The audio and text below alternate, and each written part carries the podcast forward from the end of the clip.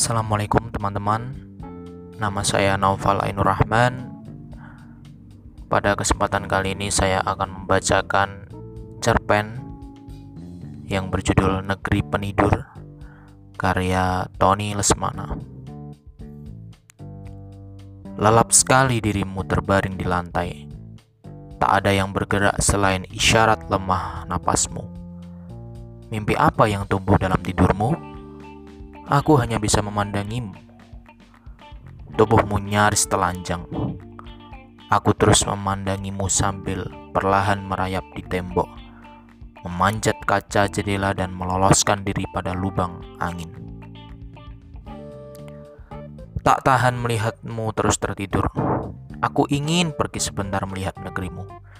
Barangkali aku akan menemukan sesuatu yang dapat membunuh seluruh rinduku padamu. Atau mungkin pergi darimu selamanya? Tidak, aku tak mungkin sanggup. Tapi aku harus lepas dan bertualang. Masih sempat kulirik tumpukan buku dan kertas yang berserak di lantai. Tulisan yang belum tamat di layar komputer sama seperti dirimu. Mereka juga pulas dan lelap.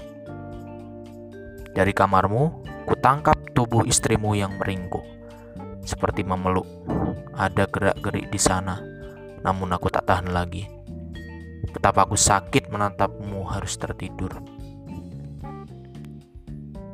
Pekarangan yang dingin, kabut merubung lampu-lampu. Aku menyusupinya. Rumah-rumah kelabu, gang yang lembab, ada suara yang cukup nyaring di ujung gang. Aku melayang perlahan di tanah basah dan melesat menuju suara itu.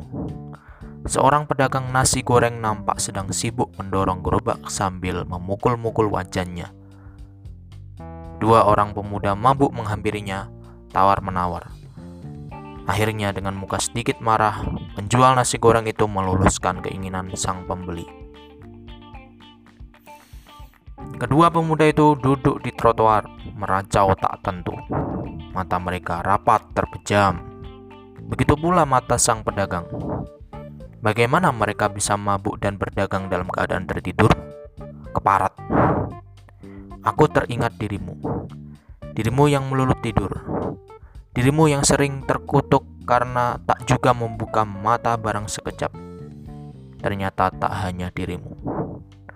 Negeri apa sebenarnya yang kau tinggali dan tak pernah usai kau cintai ini?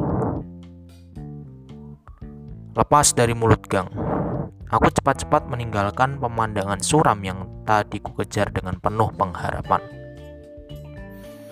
Berlari dalam kabut menuju pusat kota, orang gila berteriak-teriak di jembatan, gelandangan memeluk kardus di trotoar, sepasang manusia berciuman di bawah lampu jalan. Seorang fotografer asyik memotret sebuah bangunan kuno. Serombongan anak pang bernyanyi-nyanyi sambil berjalan. Satpam sebuah rumah repot mengejar pencuri, tapi mata mereka semuanya terpejam. Mereka semua tidur. Itulah kehidupan dalam tidur. Aku terus berlari, berlari dalam penasaran. Kususuri seluruh pelosok kota, memasuki gedung demi gedung, melewati perempatan demi perempatan, melesat ke alun-alun, berdiam di terminal, menyaksikan pasar, mengaduh di stasiun, apa yang kudapati adalah orang-orang yang tertidur.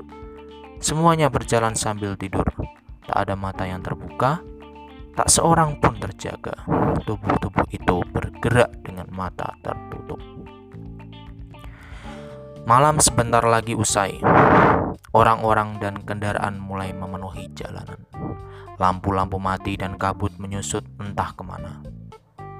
Aku menyaksikan matahari pagi terbit di sebuah pelataran gedung pemerintahan. Orang-orang dengan pakaian rapih dan berseragam nampak mulai sibuk menyiapkan segala sesuatu. Sepertinya bakal ada acara. Ada panggung lumayan besar dengan peralatan band dan tata suara lengkap. Kursi-kursi tertata rapi. Hajatan di gedung yang paling besar dan megah. Perlahan semakin banyak yang datang. Para pejabat, pengisi acara, juga masyarakat datang sebagai penonton. Puluhan bahkan ribuan orang mulai memadati pelataran gedung yang luas. Acara yang meriah pidato-pidato dengan suara yang lantang dan bersemangat, tangan yang terkepal, dan riuh sorak masyarakat. Doa-doa dipanjatkan, puisi, lagu, dan tarian dipentaskan. Mereka mengerjakan itu dengan mata terpejam, padahal matahari nyaris mencapai puncak ketinggian di langit. Aku pun mengikuti anak-anak sekolah yang berjalan riang menuju sekolah mereka.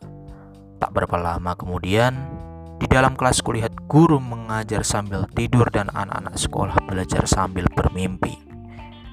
Dan kecewa membawaku melayang dari suatu kantor ke kantor yang lain. Tak berbeda adanya orang-orang bekerja sambil tidur. Mereka mengerjakan dan menyaksikan korupsi tanpa membuka mata. Di pengadilan, hakim menjatuhkan vonis dengan mata tertutup. Sipir penjara menjaga narapidana juga tanpa membuka mata. Semua berjalan dengan tenang tanpa gejolak.